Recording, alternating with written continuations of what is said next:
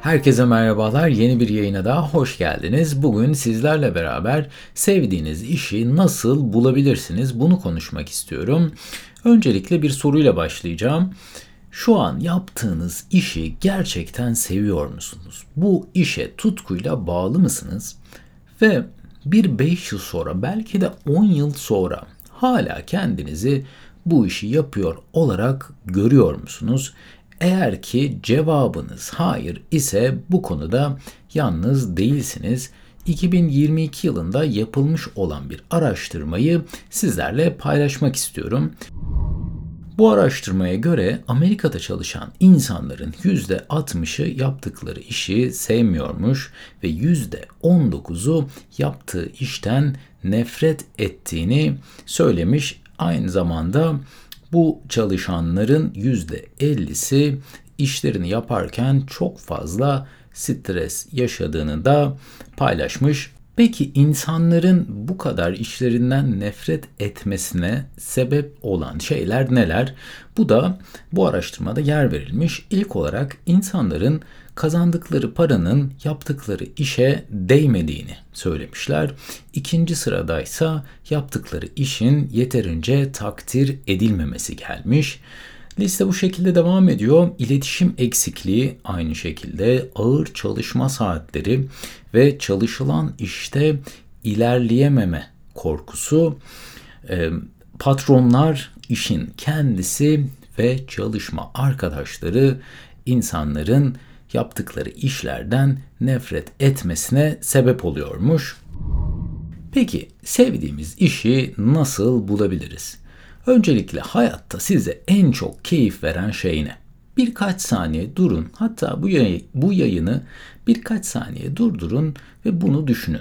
Neyi yaparken zamanın nasıl geçtiğini anlamıyorsunuz. Eğer ki bir işi yaparken o iş size enerji veriyor, sizi daha pozitif kılıyorsa o iş sizin için doğru bir iş.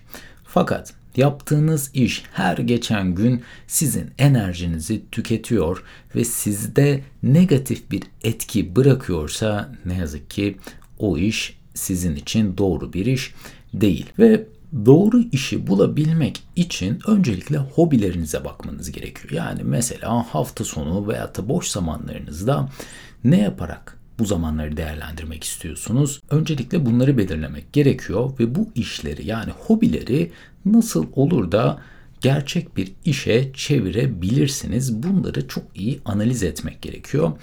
Diyelim ki böyle de bir hobiniz yok. Belki size bu kadar keyif veren bir şeyi de henüz keşfetmediniz.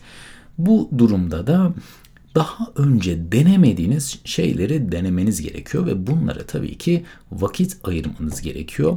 Unutmayın ki dünyada hiçbir zaman yeni bir şey denemek bu kadar basit olmamıştı. Çünkü teknoloji hiçbir zaman bu kadar gelişmemişti. Fakat dünyada bu kadar fazla insan işini sevmeden yapmasına rağmen bu insanların çok ve çok az bir miktarı köklü değişimler yapmak, kendisini değiştirmek ve bu hayalindeki işi yapabilmek için bir adım atıyor. Ne yazık ki çok çok az insan kendinde ve hayatında bir takım değişimler yapmak istiyor. Belki de şu an dinleyenler arasında işini sevmese dahil sahip olduğu sorumluluklardan dolayı o işi yapmak zorunda olan insanlar var.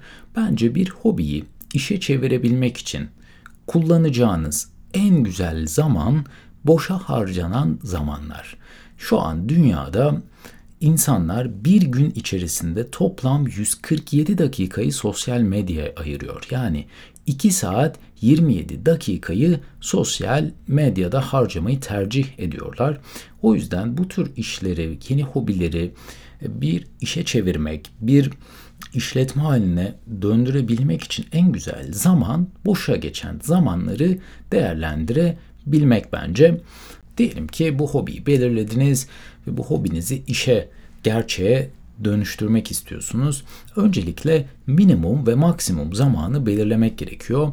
Minimum zaman örnek vereyim 2 ay mesela bu işi gerçeğe çevirebilmek için yeterli bir süre mi? Belki kimisi için az bir süre 2 ay veyahut da maksimum süreyi belirleyebilmek. Örneğin 10 yıl bu işin gerçeğe dönmesini bekleyebilir misiniz? Öyle değil mi? Bunun da bir limiti olması lazım. Bu işin de bir tamam mı yoksa devam mı diyebileceğiniz bir süresi olması gerekiyor. Ve bu tür işler unutmayın ki uzun vadede başarıya ulaşabilecek şeyler.